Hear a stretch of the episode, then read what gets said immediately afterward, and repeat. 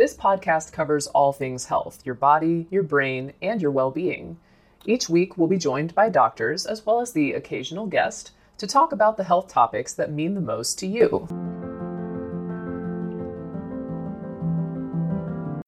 When you need mealtime inspiration, it's worth shopping Kroger, where you'll find over 30,000 mouthwatering choices that excite your inner foodie. And no matter what tasty choice you make, you'll enjoy our everyday low prices, plus extra ways to save, like digital coupons worth over $600 each week. You can also save up to $1 off per gallon at the pump with fuel points. More savings and more inspiring flavors make shopping Kroger worth it every time. Kroger, fresh for everyone. Fuel restrictions apply.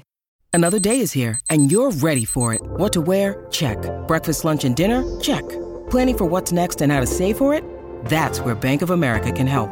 For your financial to-dos, Bank of America has experts ready to help get you closer to your goals. Get started at one of our local financial centers or 24-7 in our mobile banking app. Find a location near you at bankofamerica.com slash talk to us. What would you like the power to do? Mobile banking requires downloading the app and is only available for select devices. Message and data rates may apply. Bank of America and a member FDIC. The A-to-E assessment is a fundamental tool used to provide a quick assessment for a patient who is critically ill. It follows an order going through the potential life-threatening problems, giving priority to the most severe issues. Alright, so the A stands for airway. And what we're doing here is basically checking that there's no obstruction, but also evaluating the likelihood that the patient will be able to maintain the airway if they deteriorate further. There are several things you can do to assess the airway. You can watch the patient and look for signs of an obstruction, such as paradoxical chest or abdomen movements, cyanosis, which is a blue discoloration of the skin, or use of the accessory muscles. You can also listen for sounds, for example, if the patient is talking, that's a fairly conclusive sign that the airway isn't obstructed. However, if you hear sounds like stridor, which is a high-pitched sound, mostly an inspiration, or even a wheeze, these sounds are indicative of a partial obstruction. So what happens if you hear nothing? You'll either have to try and hear the breath sounds using a stethoscope, or you'll have to try and feel for it. The way you do this is by putting your hand or your ear next to the patient's nose or mouth and feeling for the airflow. Causes of an airway obstruction include the patient's tongue, a foreign body, swelling, and even fluids such as vomiting or blood. So what do we do about it? Well, if it's obstructed, the patient can rapidly deteriorate and die or suffer hypoxic damage to organs such as the brain and the heart. So the first thing you do is you get help. Depending on the cause, the patient may be moved into the recovery position, so on their side. You may perform movers like back slaps or the abdominal thrusts in order to help dislodge a foreign body.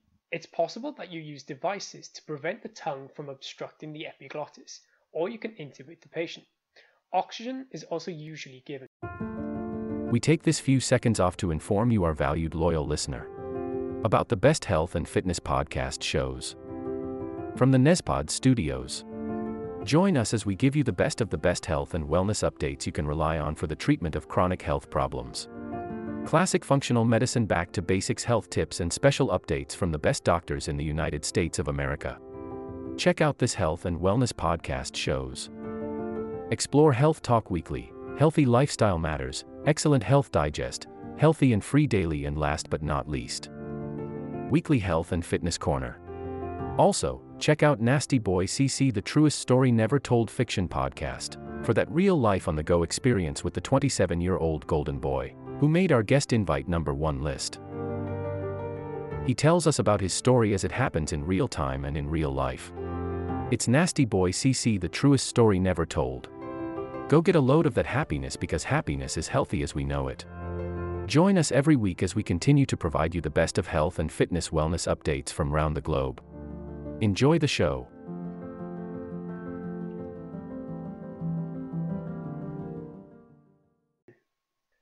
Is for breathing, so we're looking at how well is the patient ventilating.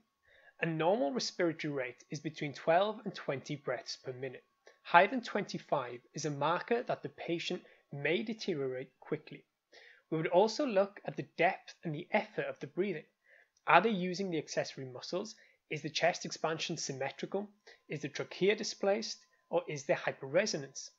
Investigations include the use of a pulse oximeter, so measuring the oxygen saturation. Generally, we aim for 94 to 95% with a minimum of 88%. However, you need to be careful in COPD patients not to overdo the oxygen therapy because you can end up suppressing their breathing. Life threatening causes of breathing issues include acute severe asthma, pulmonary edema, and tension pneumothorax. The treatment again depends on the cause. Oxygen is given in most cases. If no obstruction is present, then non invasive ventilation is another option. A tension pneumothorax would need needle decompression, which is done at the second intercostal space at the midclavicular line. Next, we have C for circulation, which we assess after we've evaluated the airway and the breathing. Here, we're assessing the cardiac output, so how well is the body being perfused. Two big indicators are the blood pressure and also the heart rate. Often, a low blood pressure and tachycardia are indicators that a patient may be deteriorating towards shock. Other markers include the capillary refill time, where you squeeze a fingertip for 5 seconds and look for how quickly the white color turns back to red. A normal CRT is under 2 seconds. Other parameters that you may look at include the temperature and also, if the patient is catheterized, the urine output. The main causes for a circulation failure involve shock. Shock can be a hypovolemic shock, for example, due to hemorrhage, it can be a cardiogenic shock from causes such as infarction or an arrhythmia. It can also be an obstructive form of shock, which is seen with things like pulmonary embolisms. You can also have distributive shock, seen in sepsis and in anaphylaxis. You do need to remember that in surgical patients, always keep a hemorrhage on your list of differentials. Just like the other sections, the treatment depends on the underlying cause.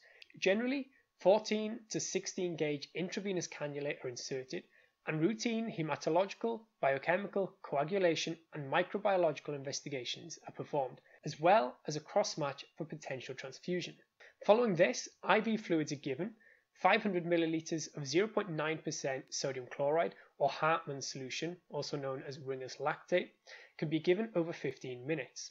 In patients who have cardiac failure, Generally, this is done either slower or less fluid is given.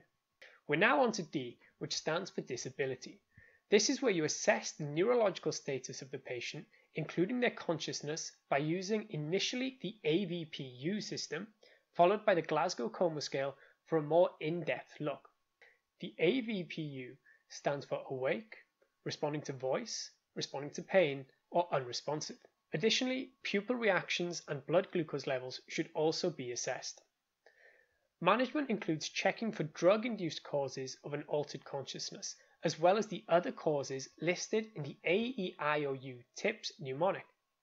Patients who are hypoglycemic are generally given a 50 milliliter initial dose of 10% glucose solution, followed by subsequent doses every minute until either the patient regains consciousness or 250 milliliters has been given.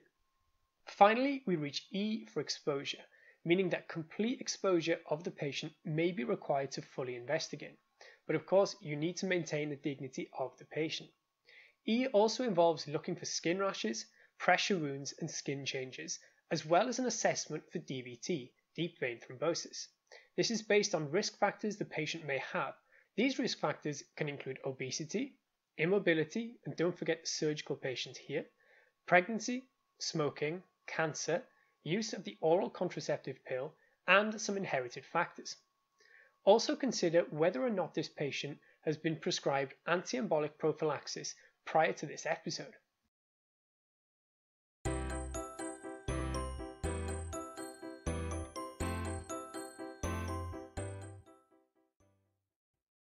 This will conclude the episode. Thanks for tuning in. If you like what you hear, please leave a comment and subscribe. Thank you.